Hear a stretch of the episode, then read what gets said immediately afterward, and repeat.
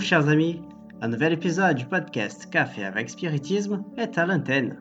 Les commentaires et réflexions de ce message sont de notre ami Gustavo Silveira, où il commente le chapitre 66 intitulé D'éloges et de critiques du livre Suis-moi, en portugais Segue-me, pas encore traduit en français, dicté par l'esprit Emmanuel au médium Chico Xavier.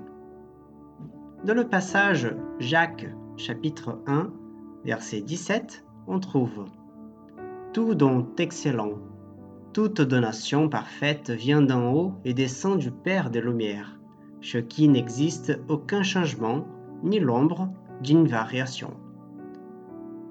Sur cet extrait, Emmanuel nous dit Si le soleil dépendait de l'approbation de l'homme pour nourrir la vie autour de lui, il est certain qu'il serait réduit à un tas de cendres datant d'il y a longtemps. Si la terre souffrait avec le reproche qui lui sont constamment adressés par tout ce qui la classe comme une vallée des larmes, elle serait déjà réduite à l'état de cimetière dans l'espace. Si la semence rejetait la solitude et la mort, auquel elle est reléguée dans le sol afin de le collaborer à la subsistance du monde, les créatures seraient depuis longtemps sans la bénédiction du pain. Ah, si la source refusait le régime de changement incessant et permanent auquel elle est appelée à servir, la vie organisée sur Terre serait confinée au primitivisme et à la stagnation. Si l'arbre ne produisait que sous les applaudissements, le fruit ne pourrait pas bénir la table des hommes. Ouvriers de la vérité et du bien, réfléchissons aux simples leçons de la nature et mettons-nous au travail. Remerciez les louanges qui vous renforcent dans l'accomplissement des obligations naturelles du monde et tirez profit avec résignation de l'avertissement que la critique vous donne.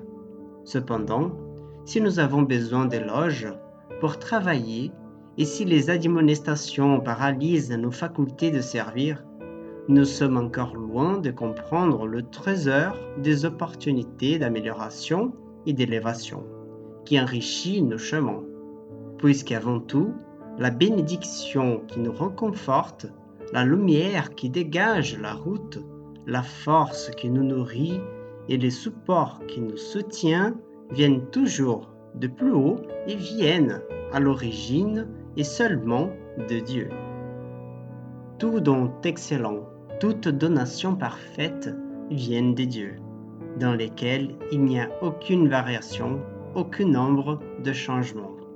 Cette déclaration de Jacques, commentée par le bienfaiteur Emmanuel, nous fait réfléchir sur notre façon de faire face au travail, surtout au travail du bien à partir des épisodes précédents 213, 218, 225 et 231, nous pouvons résumer notre étude sur Dieu en constatant que, premièrement, il est immuable parce qu'il est parfait.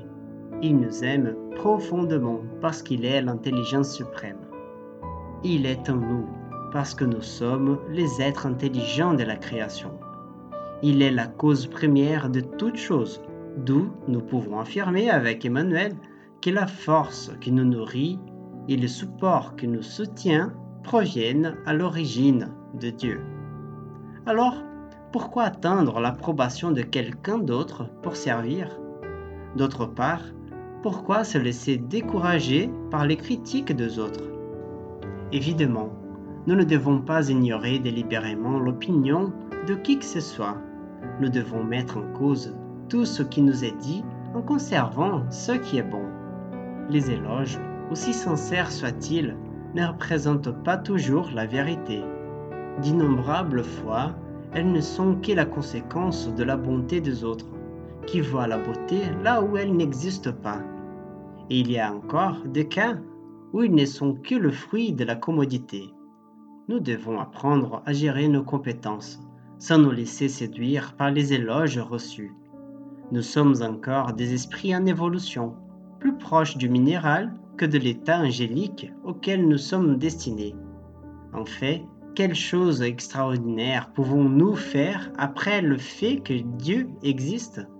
Que pouvons-nous inventer de surprenant après que Dieu ait fait l'univers?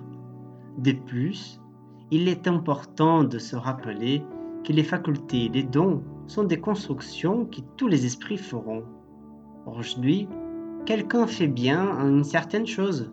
Demain, tout le monde le fera, car nous sommes tous en train de nous développer et d'apprendre.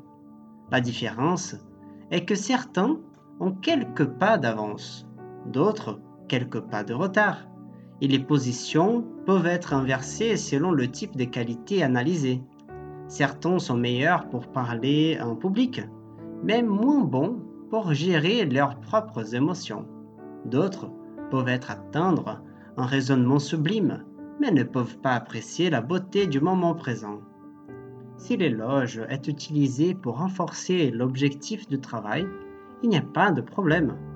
Le problème est d'en dépendre pour exécuter ce qui est nécessaire. Et à propos de la critique, la logique est assez analogue. Seul Dieu est parfait. Nous sommes tous en train d'essayer. Le processus d'évolution se fait également par essai et erreur, en expérimentant ce qui est bon et ce qui ne l'est pas, afin que nous apprenions à les discerner. Ici, les éloges ne doivent pas nous rendre vaniteux, mais nous renforcer, la critique ne doit pas nous paralyser, mais provoquer en nous un processus d'auto-analyse. Soit la critique est juste et nous devons changer, soit elle est fausse et nous n'avons aucune raison de nous mettre en colère. C'est pourquoi il n'y a aucune raison de se préoccuper de la critique, car soit elle représente une opportunité de croissance, soit elle nous donne une preuve que nous sommes sur la bonne voie. La nature continue, quels que soient les empêchements, et il doit en être de même pour nous. Toujours aller de l'avant, en accomplissant notre principal devoir, qui est celui de la transformation de nous-mêmes. Nous vous souhaitons à tous beaucoup de paix et jusqu'au prochain épisode du Café avec Spiritisme.